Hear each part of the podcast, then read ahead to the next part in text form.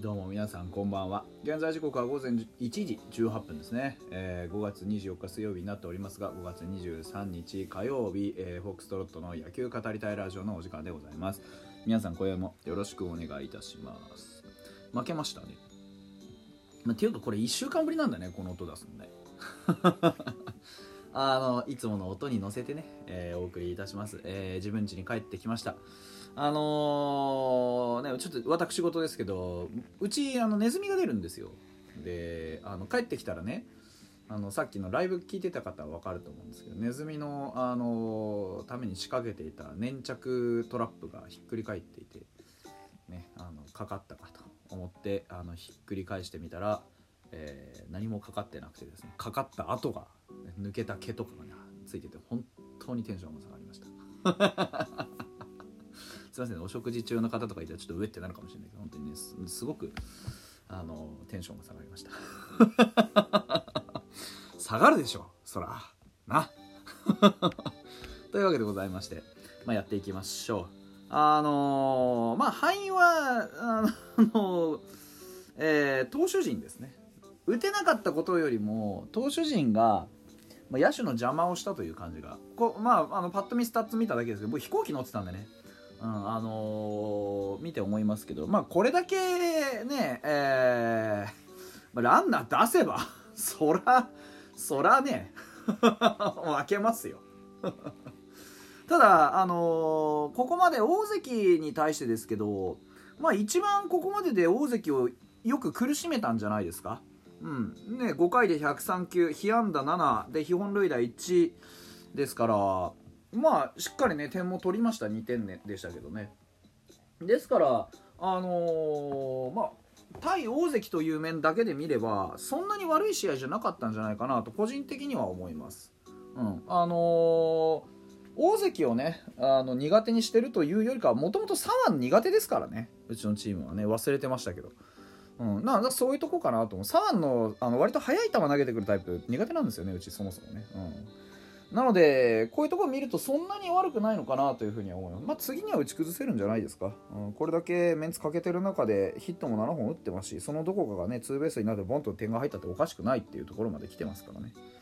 ただまあ今日は、あの、中継ぎのユニットが全員が全員ほとんどうまくいきませんでしたね。あの、特に池田君は良かったと思う、とてもね。で、メネズに関しては、あまあ、フォアボールが多すぎたっていうことがまず一つですけど、メネズのフォアボールというか、まあ、ここ最近のメネズ見てると思うのはフォームがほどけるのが早いですね。うん。まあ固まってねえなっていう感じがします。はっきり言って。うん。だからまあ何て言うんでしょうね。言い方は悪いですけどもう少し投げ込んでこないとちょっとうまくイニング稼げないのかなっていう気がする。最初の頃に見せていたなんかあの集中力の高まりみたいなもの今感じないんですよね。でフォアボールとか見ててもそうですし。うん。でねあのマルティネスがリードしていてもこの感じなのでマルティネスって割とあのゾーンの中きちっと使ってくるタイプなんです。でこれでこんだけねフォアボール出してるのでまあそこそこ多分今日はメネズがあ、まあ、相当調子悪かったんだろうなという感覚です。うんまあ、だから、なんでしょうね。うん、まあ、こんだけフォアボールがなんだとか、ね、しかもその川野以降は、まあ、ヒット打たれるね、本当に。まあ、宮内君は仕方ないと思う。あのー、ずっと言ってますけど、ルーキーですし、ここまでよく食らいついてると思う。で、失点、今日なかっただけはまだマシかなっていうのはあるんですけど、まあ、川野と杉浦に関しては、まあな、川野はそもそも変わりっぱなの集計ポカーンっていかれるの、これだ悪い時の川野ですからね。うん、河野君はねあの集中力のキレが、あのどっかでやっぱねエアポケットみたいにスポッと甘い球を投げる時があって、まあ、今回はそれに該当したんだろうなっていう感じ。やっぱり一番やっちゃいけない入りでしたよね。甘め高めのスライダーね。あーまあそら行かれますわよっていう感じ、まあ、打った方も打った方でうまいですけど、まあ、柳田悠岐に対して初球で行かれるのはまあ まあって感じですね。うん、でまたあの川野と杉浦の共通するこう点として効率よくヒット打たれるんですよ。16球しか投げてないでしょ？川野。で杉浦も18球しか投げてないんですよ。でヒット3本打たれてるんです。で両方とも失点していると。やっぱ簡単なんですよね、うん、あのー、打たれ方が簡単すぎる。うんのでやっぱりあのー、相手としても苦にならないしこっちとしてもやっぱりこうあっさりこれだけ簡単に点取られてしまうとまあもうちょっとあの正直厳しいですよね、うん、っていうのはある。あの、ここまで勝ってきた試合をずっと見てきている方だったらもう分かると思うんですけどあのファイターズが勝つ時っていうのはピッチャーがきちんとリズム作っているテンポを作っている時だけなんですよ。だけって言ったらちょっと語弊があるんですけどでもほとんどそこでしょ。先発がきちんと要所を抑えました。失点しないんじゃなくってちゃんとしたリズムでちゃんとした抑えるべきところを抑えて、ね、頑張ってる姿をちゃんと見せたそういう先発があのー、まあ、生き残ってるというかそういう先発が投げてる時が一番ちゃんとしてる時ですよね。うん、今日、まあ、見りゃ分かりますわね。うん、だから、あのー、相手の大関君みたいなピッチングをしていれば今日は普通に勝ってたと思うんですよ。うん、メネズも、あのー、まあ、ここ最近大体この何ていうんですか同じじゃないですか。フォアボール出してとか。ね、あのそういうところで、えー、崩れているので、まあ、ここは請求なんて言い方は僕はちょっと正しくないと思う。請求というよりかは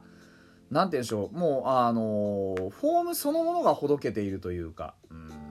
まあ難しいですけどね表現がね。うん。コントロールがダメというよりかはなんちゅうねフォームがダメというかなんかそういう感覚なんですよね見ていてね。なんかあっちゃこっちゃ言ってバラバラしちゃうというかゾーンの中でうまく攻められないというかね。うんだからまあねメネズもそんなに球がめちゃくちゃ強いかって言われたらそういうタイプではないんですけど思い切ってゾーンの中使ってる時のメネズはまあ打てませんからね。あの緩いスライダーあるんですけどその緩いスライダーが非常に効果的なんですけどそこのところの引き出しを使う前にやられてる印象がありますね。勝手に崩れていってるというか。うん。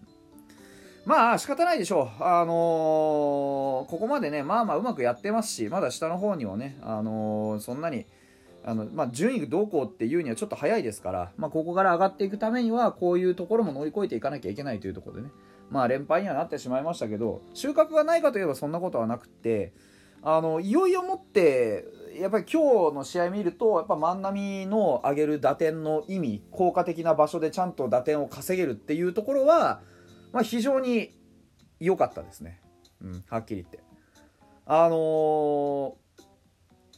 まあ、また比べるようでなんですけど野村勇輝が4番に座っていってやった仕事と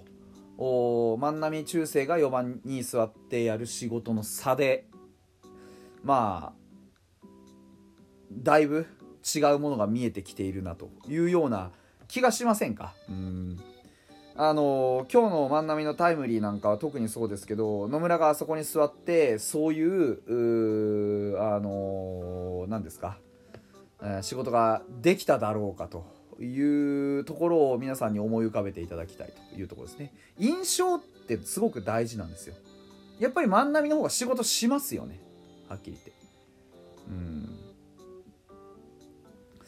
ですし、あのー、やっぱり野村君がね、一番に座ってどうこうっていうよりかは、まあ、意味がある仕事をしてくれるな、中身のある仕事をしてくれるなっていうのと、今日はね、やっぱりマルティネスですね、非常に良い働きしてました。